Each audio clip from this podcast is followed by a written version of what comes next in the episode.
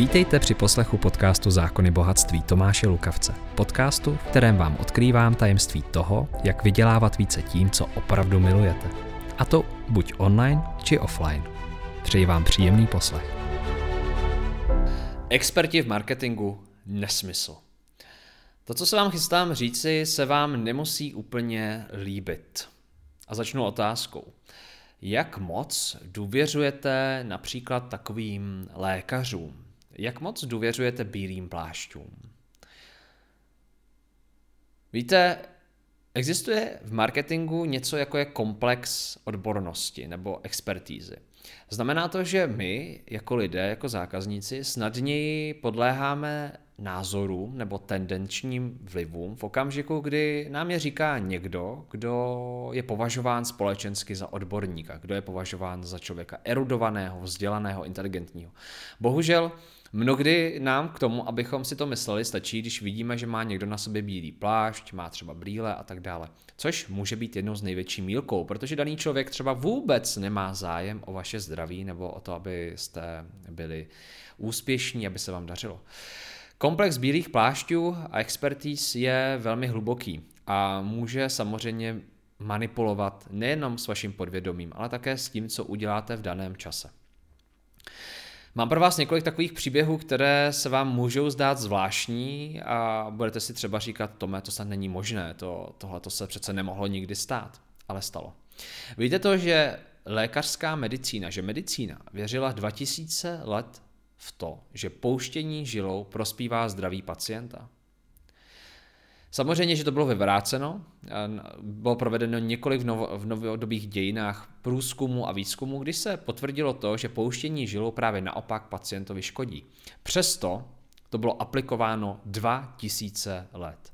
Představte si takového lékaře, který za vámi třeba v 15. století přijde, když vám není dobře, nařízne vám ruku a nechá vytýkat krev a říká vám, teď se léčíte. Lékař, ano, s bílým pláštěm, řekněme.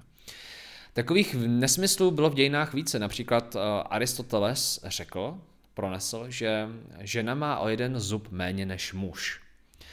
Celá staletí se v to věřilo, lékaři to nikdy nespochybnili, nikdy to nebylo vyvráceno. Až v renesanci, v době velkých objevů, v době testování, zjistili osvícenci, nebo byli tehdy renesanční badatelé, že opravdu žena nemá o jeden zub méně. Jak to zjistili? No prostě jednoduše ho spočítali.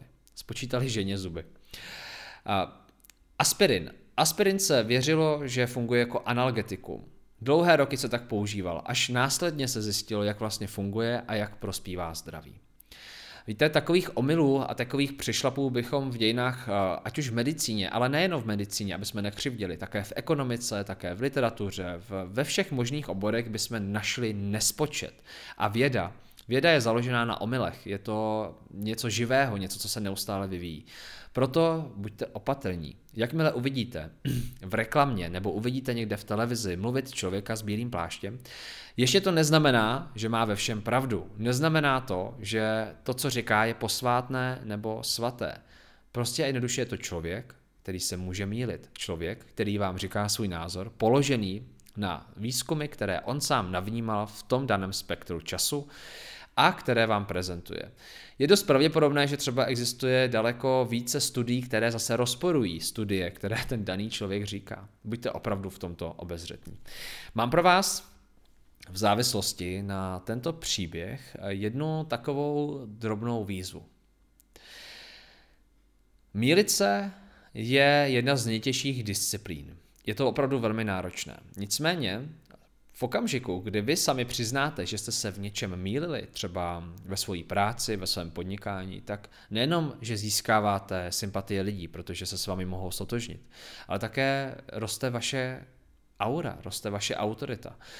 Kdo je schopný dneska se přiznat k tomu, že se mýlil? No, jedině silný člověk. Proč to dneska neděláme? No protože se bojíme toho, že bychom byli zdiskreditovaní, že bychom byli ponížení, že se nám ostatní vysmějí. Přitom je to nesmysl, je to úplný fabul. A i kdyby se to dělo, tak věřte mi, že se vám většinou budou posmívat lidé, kterým na vás vůbec nezáleží. Mám pro vás tedy drobnou výzvu.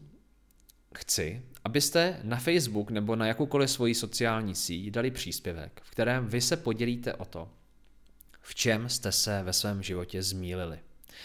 Zaměřte se prosím na pracovní úroveň, zaměřte se na své podnikání, na svoji živnost. Dejte tam nějaký omyl, něco, v co jste věřili, co jste třeba dělali měsíce, roky a zjistili jste následně, že to nefunguje. Napište tam také, nebo podělte se s komunitou o to, eh, co jste udělali lépe, v čem jste se zlepšili, co jste udělali jinak. Proč toto cvičení udělat? No, protože prostě a jednoduše se těm lidem více přiblížíte. Upozorníte na sebe. Ale to není tak podstatné. Stanete se především v očích lidí pokornými. Stanete se lidmi, kteří mají nějakou určitou hodnotu. Doznáte se k určitým věcem, které třeba se úplně nenosí. A mimo jiné také inspirujete druhé. Můžete inspirovat svým příkladem, můžete jim říci, hele, každý chybuje, já taky. Přemýšlejte nad tím, co děláte vy, přemýšlejte nad tím, co dělám já. Dejte mi vědět, jak se vám daná výzva povedla, napište mi třeba, co vám to přineslo. Pokud sledujete na Facebooku nebo na YouTube, napište do komentáře a pokud posloucháte podcast, tak já vám přeju hodně štěstí, užijte si to a děkuji vám za vaši důvěru. Děkuji vám za poslech. Pevně věřím, že vás podcast inspiroval. Budu zároveň vděčný za každou zpětnou vazbu a samozřejmě případné sdílení podcastu dál.